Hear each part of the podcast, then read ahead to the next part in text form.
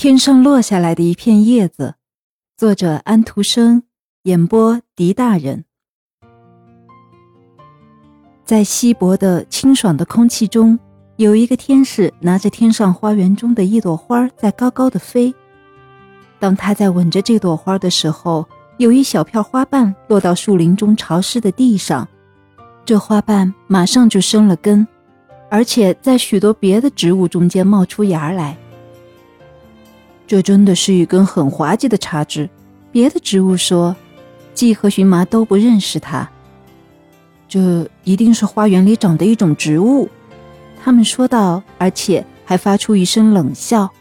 他们认为它是花园里的一种植物而开的玩笑，但它跟别的植物不同，它在不停地生长，它把长枝子向四面伸开来。你要伸到什么地方去呢？高大的季问他：“他的每片叶子都长满了刺，你长的地方太多了，这真是岂有此理！我们可不能扶持你呀。”冬天来了，雪把植物盖住了，不过雪层上发出光，好像有太阳从底下照上来似的。在春天的时候，这棵植物开出花来，它比树林里的任何植物都要美丽。这时候来了一位植物学教授。他有许多学位来说明他的身份。他对这棵植物望了一眼，检验了一番，但是他发现它的植物体系内没有这种东西，他简直没有办法把它分类。这是一种变种，他说道。我不认识它，它不属于任何一棵。不属于任何一棵，季和荨麻说道。周围的许多大树都听到了这话，他们也看出来。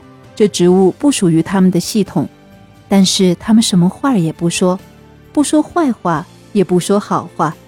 对于傻子说来，这是一种最聪明的办法。这时，有一个贫苦的天真女孩子走过树林，她的心很纯洁，因为她有信心，所以她的理解力很强。她全部的财产只是一部很旧的圣经，不过她在每页书上都听见上帝的声音。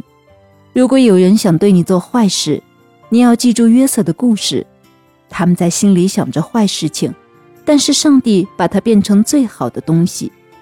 如果你受到委屈，被人们误解或被人侮辱，你只需记住上帝，他是一个最纯洁、最善良的人。他为那些讥笑他和把他钉上十字架的人祈祷。天父，请原谅他们吧，他们不知道自己在做什么事情。女孩站在这棵稀奇的植物面前，它的绿叶发出甜蜜和清新的香气，它的花朵在太阳光中射出五光十色的焰火般的光彩，每朵花发出一种音乐，好像它里面有一股音乐的泉水，几千年也流不尽。女孩子怀着虔诚的心情望着造物主这些美丽的创造，她顺手把一根枝条拉过来，细看它上面的花朵。闻一闻这些花朵的香气，他心里轻松起来，感到一种愉快。他很想摘下一朵花儿，但是他不忍把它折断，因为这样花就会凋谢了。他只是摘下一片绿叶，然后把它带回家来，夹在圣经里面。叶子在这本书里永远保持新鲜，从来没有凋谢。叶子就这样藏在圣经里面。几个星期以后。当这女孩子躺在棺材里的时候，圣经就放在她的头底下。她安静的脸上露出了一种庄严的死后的虔诚的表情，好像她这个尘世的躯壳。这就说明她已经是在上帝面前了。但是那棵奇异的植物仍然在树林里开着花儿，它很快就要长成一棵树了。许多候鸟，特别是鹳鸟和燕子。都飞到这儿来，在他面前低头致敬。这东西已经有点洋派头了，季和牛蒡说：“我们这些本乡生长的植物从来没有这副样子。”黑蜗牛实际上已经在这植物上吐粘液了。这时候来了一个猪倌，他正在采集荨麻和蔓藤，目的是要把它们烧出一点灰来。这棵奇异的植物也被连根拔了起来。扎在一捆柴里。也叫他能够有点用处。”他说道，同时也就这样做了。但是这个国家的君主多少年来一直害着很重很重的忧郁病，他是非常忙碌和勤俭的，但是这对他的病却没有什么帮助。人们念些深奥的书给他听，或念些世上最轻松的读物给他听，但这对他的病也没有什么好处。人们请教世上最聪明的人，这人派来一个信使，信使对大家说，要减轻和治好国王的病。现在只有一种药方，在国王的领土里，有一个树林里长着一棵来自天上的植物，它的形状是如此这般，人们绝不会弄错。这儿还附带一张关于这棵植物的图解，谁一看都可以认出来。它不论在冬天或是夏天都是绿的，人们只需每天摘下一片新鲜叶子，把它放在国王的额上，那么国王的头脑就会变得清新。他夜间就会做一个美丽的梦，第二天就会有精神了。这个说明已经够清楚了。所有的医生和那个植物学教授都到树林里去。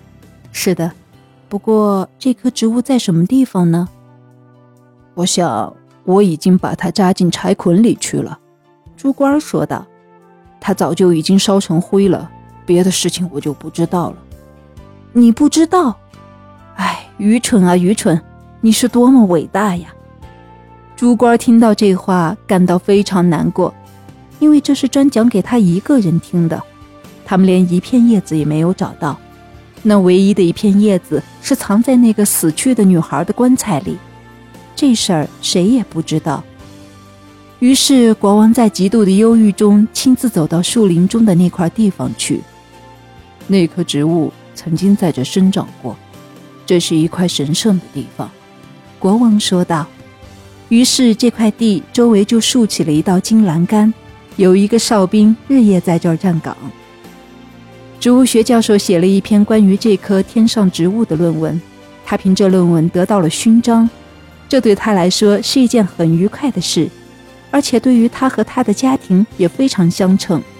事实上，这是整个故事最有趣的一段，因为这棵植物不见了。国王仍然是忧郁和沮丧的。